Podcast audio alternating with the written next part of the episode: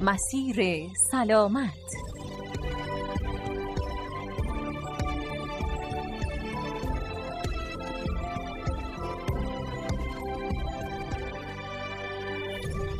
به نام خداوندی که طبیب دل هاست. هموستانی های عزیز سلام، لحظه هاتون قرین سلامتی.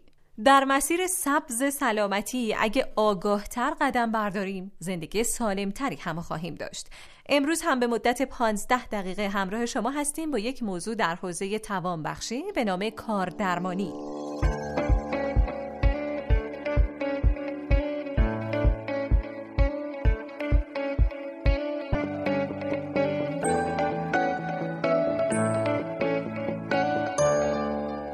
کاردرمانی یکی از شاخه‌های توانبخشیه که بر روی ابعاد مختلف جسمی و روانی بیماران و حتی افراد سالم کار میکنه. به کمک این روش درمانی به افراد در هر سنی از کودک تا سالمند کمک میشه تا بتونن بر ناتوانی‌های ناشی از بیماری، پیری و یا تصادفات غلبه کنن و وظایف روزمره یا شغلی خودشون رو با کیفیت بهتری انجام بدن. کاردرمانی عضوی از تیم تخصصی توانبخشی که سایر رشته‌های این تیم شامل فیزیوتراپی، گفتار درمانی، بینایی سنجی، شنوایی سنجی و تیم درمان مثل پزشک، روانشناس و پرستاریه.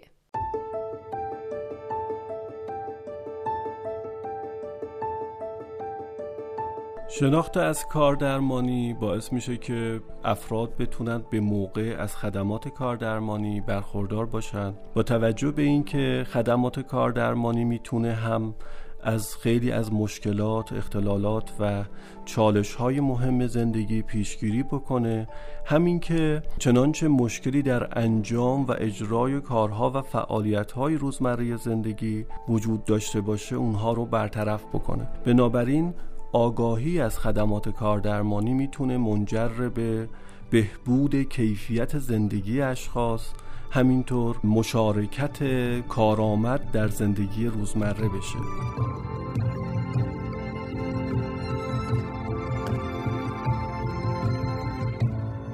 بله، همونطور که گفتم کاردرمانی یکی از شاخه‌های توانبخشیه که متاسفانه خیلی بین مردم شناخته شده نیست. ما امروز برای پیدا کردن اطلاعات بیشتر درباره این رشته همراه شدیم با کارشناس برنامه جناب آقای دکتر حسین سورتیجی، کاردرمانگر و عضو هیئت علمی دانشگاه علوم پزشکی اصفهان، تا سوالات خودمون رو از ایشون بپرسیم. آقای دکتر سلام عرض می‌کنم خدمت شما، به مسیر سلامتی خوش اومدید. بنده هم خدمت شما و سایر دست‌اندرکاران برنامه خوب مسیر سلامت سلام عرض می‌کنم. همینطور سلام و ارادت دارم خدمت شنوندگان عزیز و بزرگوار برنامه خوب شما. بله، خیلی ممنونم. آقای دکتر، کاردرمانی خیلی بین مردم ما شناخته شده نیست. خیلی اطلاعی ندارن که اصلا این رشته در واقع چه نیازی از اونها رو برطرف میکنه. به عنوان سوال اول ازتون میپرسم اصلا چه افرادی نیاز به کاردرمانی دارن و قراره براشون چه کاری انجام بشه؟ بنده اگه بخوام جواب سوال شما رو به طور کلی بدم، بله، میتونم عرض بکنم که اشخاص دچار اختلالات جسمانی، حالا بزرگسالان، بله، همینطور اشخاص دچار اختلالات روانی اجتماعی، کودکان دچار اختلالات ذهنی یا رشدی یا جسمانی و حرکتی، بله، و همینطور سالمندان، حالا چه سالمندان بهنجار چه سالمندانی که اختلالات مختلف رو تجربه می کنند. و سرانجام کاردرمانگران میتونن به افراد بهنجار و سالم هم در جامعه کمک بکنن. آها، یعنی به افراد سالم هم کاردرمانی میتونه کمک کنه؟ همینطوره، بله. چه کارهایی برای فرد انجام میده؟ خب من برای اینکه این موضوع رو کمی واضح تر بیان بکنم لازمه که یک مفهومی رو باز کنم. بله. مفهوم الگوی استفاده از زمان. بله. این مفهوم معنیش اینه که یه شخص، حالا چه بزرگسال، چه کودک، چه سالمند، در شبانه روز خودش در زندگی روزمره زمان رو صرف چه فعالیت‌ها و اقداماتی می‌کنه. بله.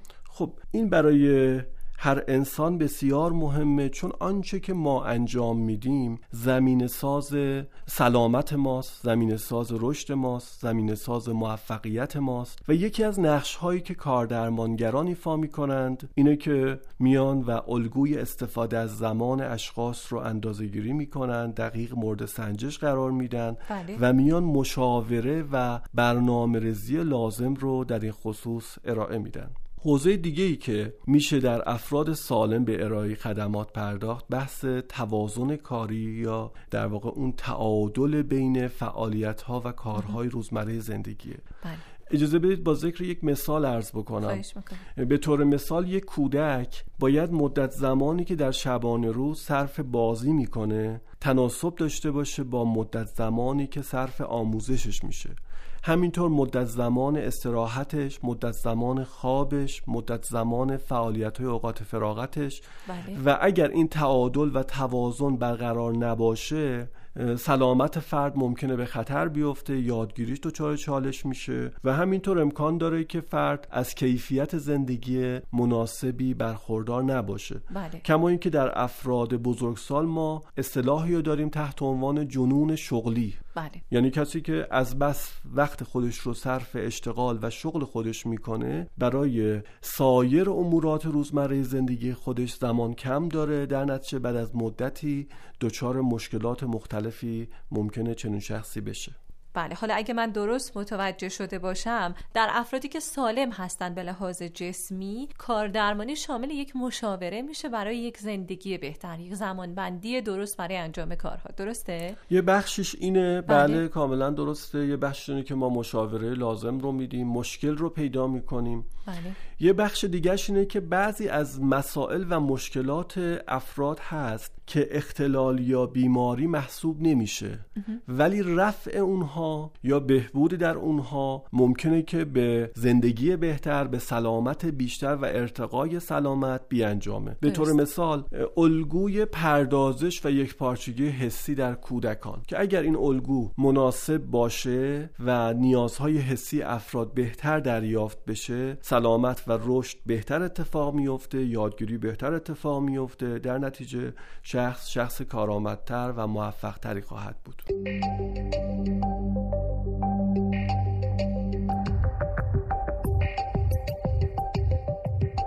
چه تفاوتی من باید توی زندگیم ببینم، چه علائمی باید ببینم که به جای اینکه به مشاور یا روانشناس مراجعه کنم، به یک کاردرمانگر مراجعه کنم؟ البته این نکته مهمی رو اشاره فرمودید. خواهش میکنم. ما فکر میکنیم که بهترین اقدام کار تیمیه، به به هر حال نقشی که روانشناس یا سایر اعضای تیم روانی اجتماعی هم ایفا میکنند احترام میذاریم. بله. اما اینجا نکته اینه که بعضی مسائل هست که ممکنه که از دید دیگران پنهان بمونه. بله. و یک کاردرمانگر میتونه درست تشخیص بده. ما زمانی که احساس کردیم در زندگیمون پویایی لازم رو نداریم، احساس میکنیم کودکمون آنگونه که باید، چه در یادگیری حرکتی چه در یادگیری آموزشی، بله، کارآمدی لازم رو نداره و پیشنهادات روانشناسی هم بررسی شد، جواب گرفته نشد، یا روانشناس به هر حال نکته قابل توجهی رو در مورد این کودک اشاره نکرد. اینجا جاییه که بالاخره مسائلی که مربوط به کاردرمانی میشه ممکنه خودشو بیشتر نشون بده. بله. یا خیلی وقتا خود روانشناسا پیشنهاد میدن یا ارجاع میدن به یک کاردرمانگر. این کاردرمانی در چه بازه زمانی انجام میشه؟ اصولا چقدر دورش طول میکشه یا شاید متفاوته؟ بسته به نیاز اشخاص میتونه کاملا متفاوت باشه. بله. در بعض مواقع که به هر حال با یک مشاوره دو سه جلسه‌ای ممکنه اون کمکی که لازمه به اشخاص بشه، و در خیلی از موارد هم که ما با یک اختلال یا معلولیت یا ضایعه دراز مدت و طول عمر مواجه هستیم. بله. ممکنه که خدمات کاردرمانی، حالا چه به صورت حضوری و مستقیم، چه به صورت مشاوره‌ای یا غیر حضوری و غیر مستقیم، لازم باشه که تا چندین سال هم ادامه پیدا بکنه. بله. و بعد از اون میشه گفت که فرد به شرایط عادی برمیگرده، یعنی کاملا مشکلش حل میشه؟ نمیتونیم بگیم مشکل کامل حل میشه، ولی اون چیزی که واسه ما شاخص هست اینه که مشارکت در زندگی روزمره به طور معمول و قابل قبول وجود داشته باشه. بله. یعنی فرد وابسته نباشه به دیگران در اعمال خودش. البته امروزه دیگه ما نمیگیم وابستگی بده، نمیگیم استقلال کامل چیز خوبیه، چون آه. که اعتقاد داریم مشارکت متقابل باید باشه، باید وابستگی متقابل باشه. وقتی که ما بتونیم تو جامعه زندگی بکنیم، مؤثر باشیم، به دیگران کمک کنیم، از دیگران کمک بگیریم، از نظر ما وضعیت قابل قبولیه. و الا تفاوت‌های بین فردی انسان‌ها اینقدر زیاد هست که همیشه میشه این تفاوت‌ها رو در جهت پر کردنش تلاش کرد. درست. ولی اون چیزی که برای ما ملاکه زندگی عادی و بهنجاره.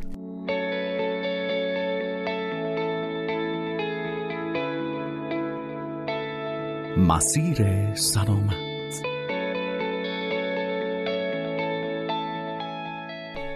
دکتر، بین صحبتاتون اشاره کردید به زمانبندی انجام فعالیت‌ها در طول روز. حالا با توجه به اینکه بیماری کرونا باعث شده که برنامه زندگی خیلی هامون به هم بریزه، به خصوص نوجوان‌ها و جوان‌هایی که الان دیگه مثل قبل سر ساعت بیدار نمیشن، برن مدرسه، برن دانشگاه یا سر کار، کاردرمانی میتونه اینجا کمک کنه به خانواده‌هایی که درگیر این مشکل هستن؟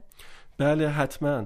اتفاقا در این مورد لازمه که اون الگوی استفاده از زمان خانواده و یکی یکی اعضای خانواده تجزیه و تحلیل بشه، مورد سنجش قرار بگیره و پیشنهادات لازم ارائه بشه. نکته بسیار مهمی رو اشاره فرمودید، به خصوص تو موقعیت و شرایط فعلی که ما که در پاندمی کرونا به سر میبریم.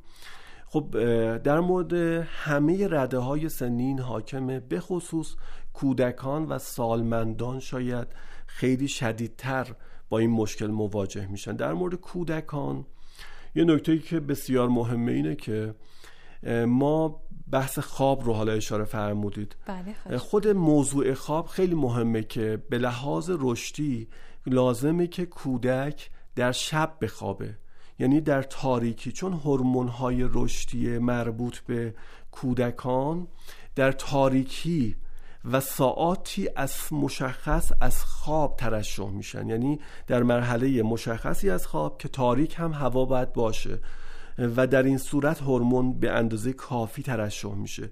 یعنی اگر کودکان در تاریکی و در تاریکی طبیعی البته نخوابند، ممکن ترشح هورمون‌های مربوط به رشد کم باشه، در نتیجه رشدشون دچار مشکل بشه اصلا.